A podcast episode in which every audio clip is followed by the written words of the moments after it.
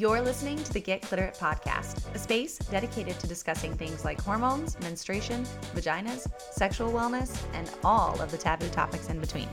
I'm your host, holistic health practitioner and period coach, Callie Shea.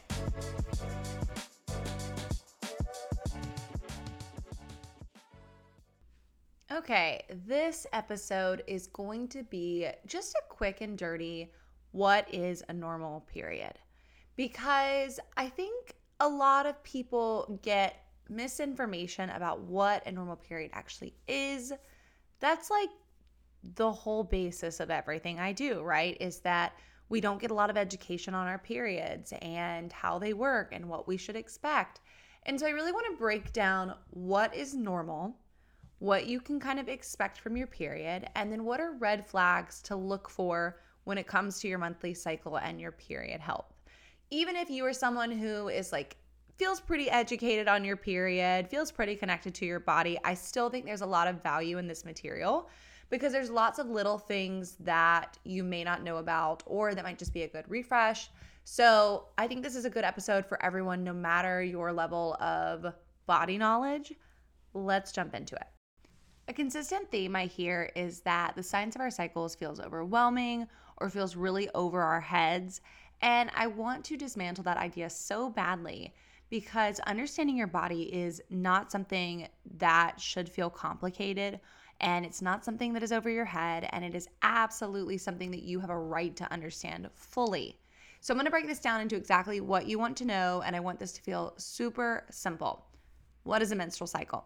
It's a monthly series of changes that a menstruating body goes through in preparation for the possibility of pregnancy. That's the point. Whether you want a baby or not, now or never, this the goal of your cycle is to achieve a pregnancy, right? That's what your body's biologically doing. So with that being said, ideally a healthy period is the result of a healthy ovulation. Our period is not the main event of our cycle. It's actually ovulation. And I talk about this in episode 11 of the podcast. So if you want to learn more about ovulation itself, check that episode out. But our period is sort of the result of that. We can absolutely have a period that does not, or that is, was not the result of ovulation. Those are called anovulatory cycles. But the goal is to have a healthy ovulation, which then impacts the type of period we have and how we feel and things like that. So, a healthy cycle lasts 21 to 35 days. So, the cycle itself, that counts from the first day of your full flow bleed to the day before your next full flow bleed. There should be no less than 21 days and no more than 35 days. And the bleed itself can last anywhere from two to seven days. That's considered the normal range. The amount of blood loss during menstruation is up to 80 milliliters. I'm gonna break this down and make it make sense. A fully soaked regular pad or tampon holds five milliliters. A super soaker, super soaker, Jesus Christ, a super tampon holds 10 milliliters. That means 80 milliliters, which is the normal amount of blood loss, is equal to 16 fully soaked regular tampons or eight fully soaked super tampons over the entire bleed. The bleed itself, like I said, lasts anywhere from two to seven days. So this blood loss is happening over that time frame. Heavy bleeding is considered to be more than 80 milliliters.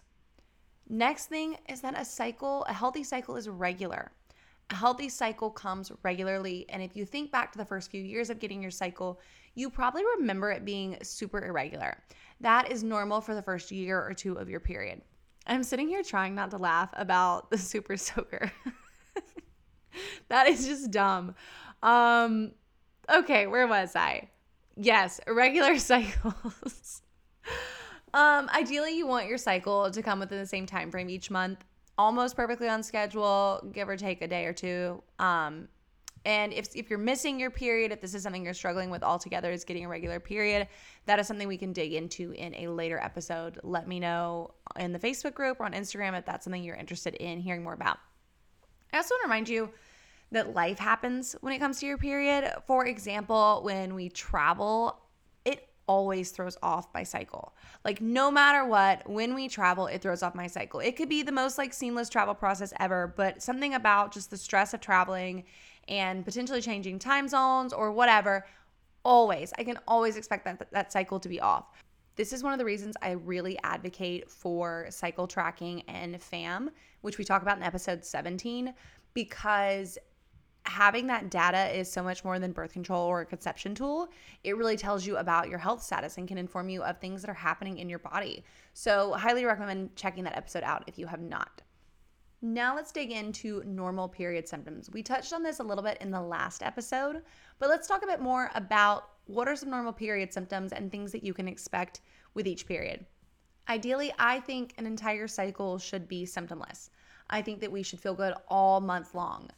That includes when we're on our period. And with that being said, there are some things that we may feel on our period that can be totally normal. And I want to remind you that your period is sort of internal surgery because your body technically is performing internal surgery on itself. So, I want you to go into your period thinking about how you would treat your body if your heart had been operated on or another organ. You would rest, right? You would drink lots of fluids. You would show yourself some extra TLC apply that same concept to your period because your period really is going through, a, I mean, your body really is going through a big time, a big event on your period every single cycle.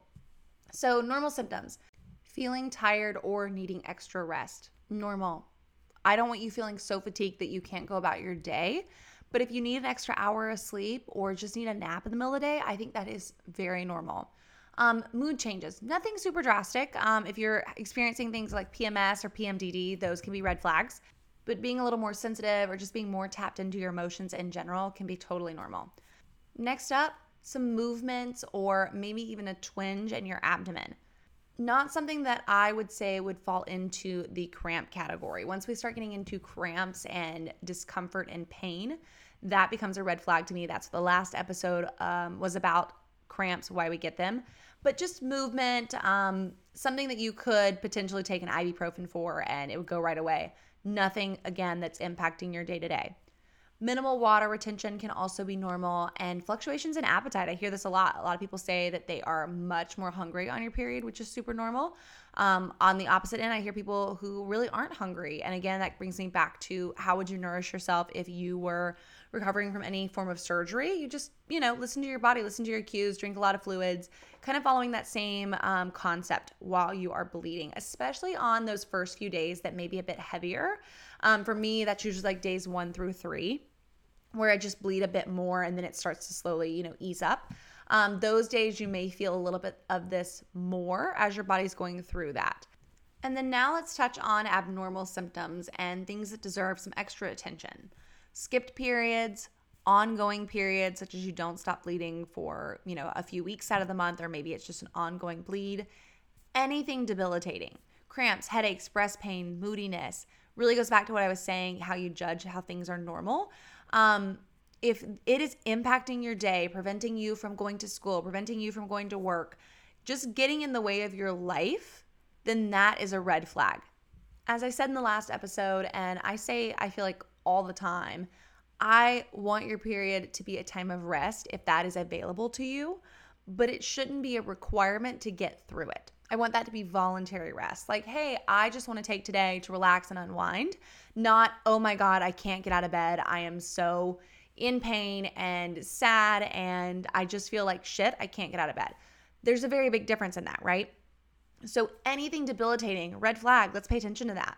Um, vomiting, period poops, diarrhea, heavy bleeding, abnormally long or short periods, mid cycle bleeding, intense swelling or painful bloating, breast tenderness or lumps in your breasts. All of those things can be things we want to pay attention to. And that is not, we're not limited to that list, but those are just some of the more common things that I hear about.